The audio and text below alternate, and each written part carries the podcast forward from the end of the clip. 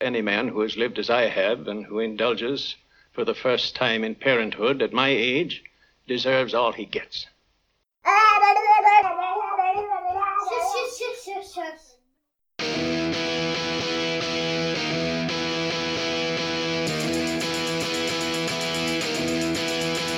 He was slinging pawns at a B&B when he had an epiphany. And they complained about time too, about not playing D&D.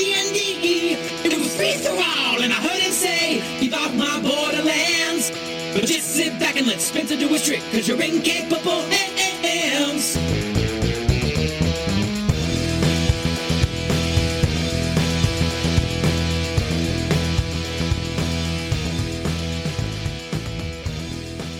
Hello. Sorry, it sounded a bit strained. Hello, hello, hello. Hi, this is Spencer, aka Free Thrall, and you're listening to Keep Off the Borderlands, a podcast about RPGs and stuff. And assuming this is released in good time, it's still October, OSR October to be precise. And in this episode, I thought I would look at the work of a particular creator, Gus L. Now, Gus L is the author of Tomb Robbers of the Crystal Frontier, a very cool adventure that I spoke about briefly in episode 210, entitled OSR or OS Aren't. Gus also writes a blog called All Dead Generations, and on that blog, Gus has a bunch of free adventures that are available, and I thought I would take a brief look at those. But before that, I'm going to answer a few messages. Let's see what we've got. Hold up. Hey, this is Future Me, just butting in here. I say Future Me. Actually, I'm an entire year older than I was when I recorded that last bit. I'm 53. Can you believe it? Anyway, I was initially planning to talk about a bunch of free stuff available through Gus L's blog, All Dead Generations. Unfortunately, time has gotten away from me. I've got some messages to respond to, so I'm just going to put those out for now. I'll put a link to the stuff I was going to talk about in the show notes, and hopefully, I will talk a bit more about that in a subsequent episode.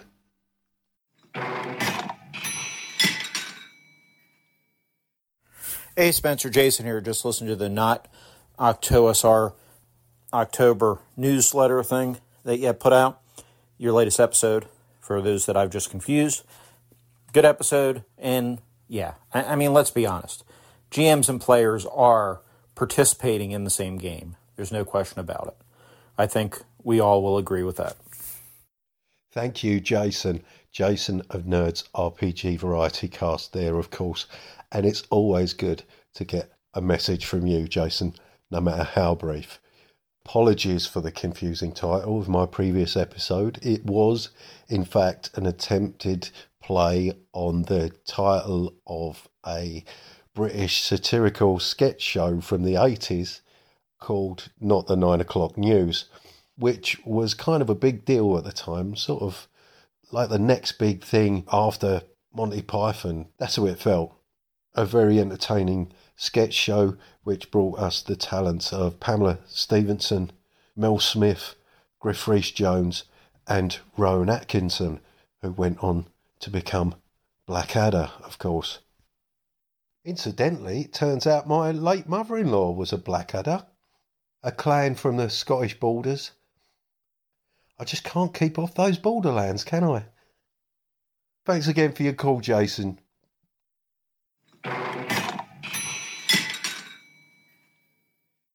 Hey Spencer, this is Rob, also known as Menion, uh, from Confessions of a Wee Tim'rous Bushi.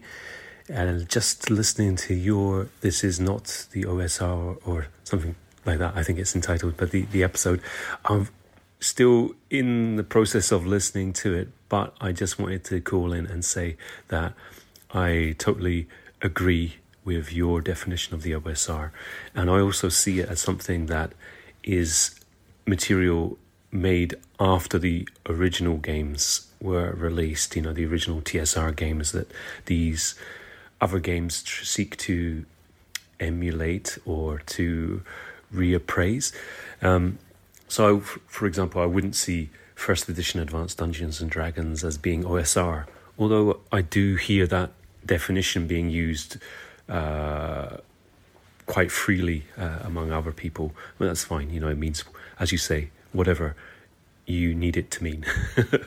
um, but uh, great stuff, and uh, look forward to uh, listening to the rest of the.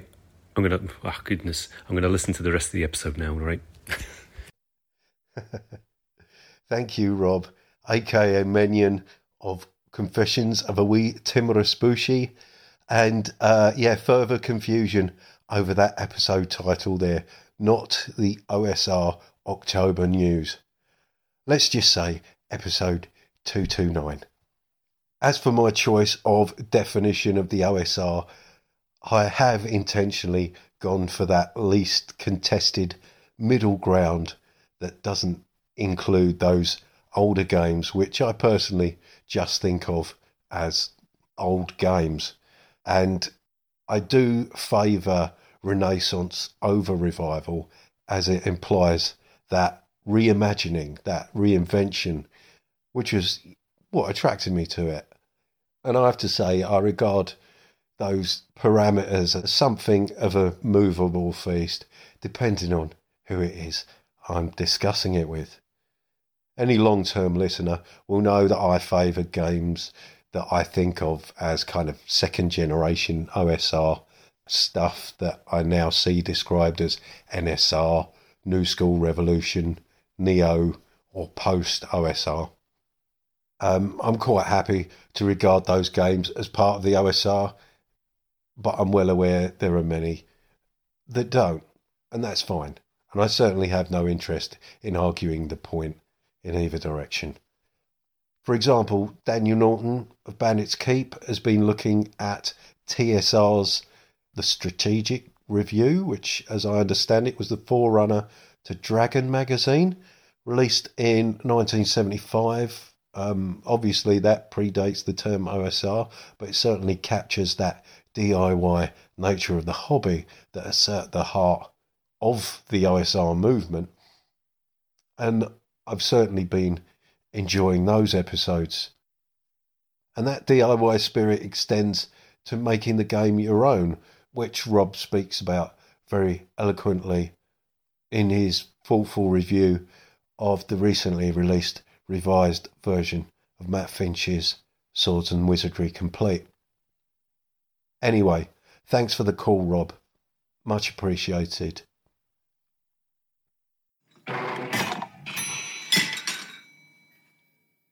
Hi Spencer, it's Barry here, just calling in. Uh, just want to say thank you for your most recent episode. Um, I've actually downloaded that free NSR product you were talking about, and it's quite an interesting read. Um, I do like some of the interesting sort of thoughts behind some of the entries in there. Um, also to say thank you about mentioning Fist previously. I know I've talked to you in Discord about it, but just want to ring in and say again that that was quite an interesting kind of uh, game system that you brought to my attention. So again, thanks for that. And um, yeah, hopefully be calling a bit more in the future. So take care, and I shall speak to you again soon. Thank you, Barry. Barry Dewey Robertson there, GM Shadow of Shadow of the GM. And it's great to hear from you, Barry. I don't know how long it's been, but also good to hear that you've been enjoying both the Bizarre Brochure and Fist. You know, I do this podcast mainly for my own amusement, but it's always good to hear that folks are getting something out of it. Um, getting back to definitions, while the Bizarre Brochure clearly identifies itself as OSR, it doesn't actually include any stats. So it is system neutral. So yeah, it's compatible with D&D by virtue of being compatible with everything. Is is that cheating? I don't know. It certainly has the right tone as far as I'm concerned. Anyway, great to hear from you, Barry. Let's hope what I have to share in this episode is of equal interest and perhaps prompt some more calls from you. Another thing about the Bizarre brochure is that it's free, although I'm sure the creators wouldn't mind a few dollars being sent their way. but it highlights another thing that attracted me to the OSR the fact that many OSR rule sets and so much OSR material is freely available makes it one of the most accessible routes into the hobby as a whole. I mean, obviously, folks need access to the internet, but other than that, there's no financial barrier to entry. Now, there's a lot of stuff out there, and subsequently, there's a lot of subpar stuff. But free doesn't necessarily mean low quality, and that's what I'm hoping to highlight here.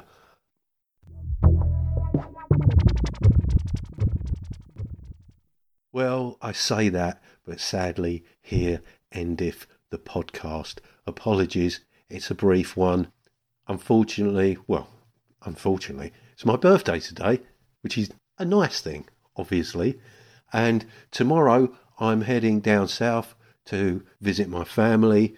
I'm going to be away for a week, so it's very unlikely that I was going to fit in the rest of what I wanted to do with this episode. So I hope you'll forgive me for putting it out in its current condition.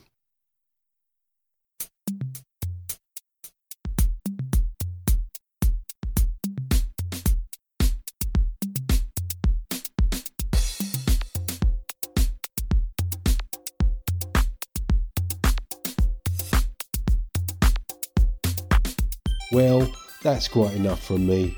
Thank you very much for listening. I really appreciate all the messages I receive. If you'd like to contact me, you can leave an audio message via speakpipe.com slash keep off the borderlands, all one word. You can contact me via email, spencer.freethrall at gmail.com.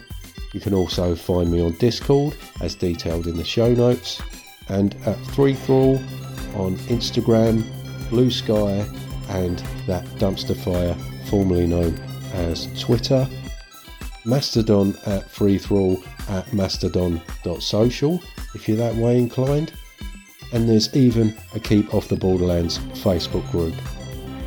All those links and more can be found at freethrall.card with two R's.co.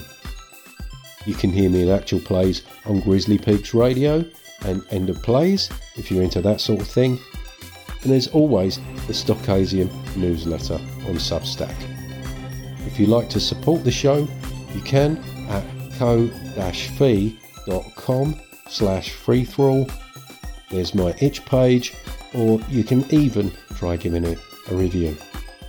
The music for Keep Off the Borderlands is provided by the multi-talented Mr. Timothy J. Drennon and it just remains for me to say, take it away, TJ.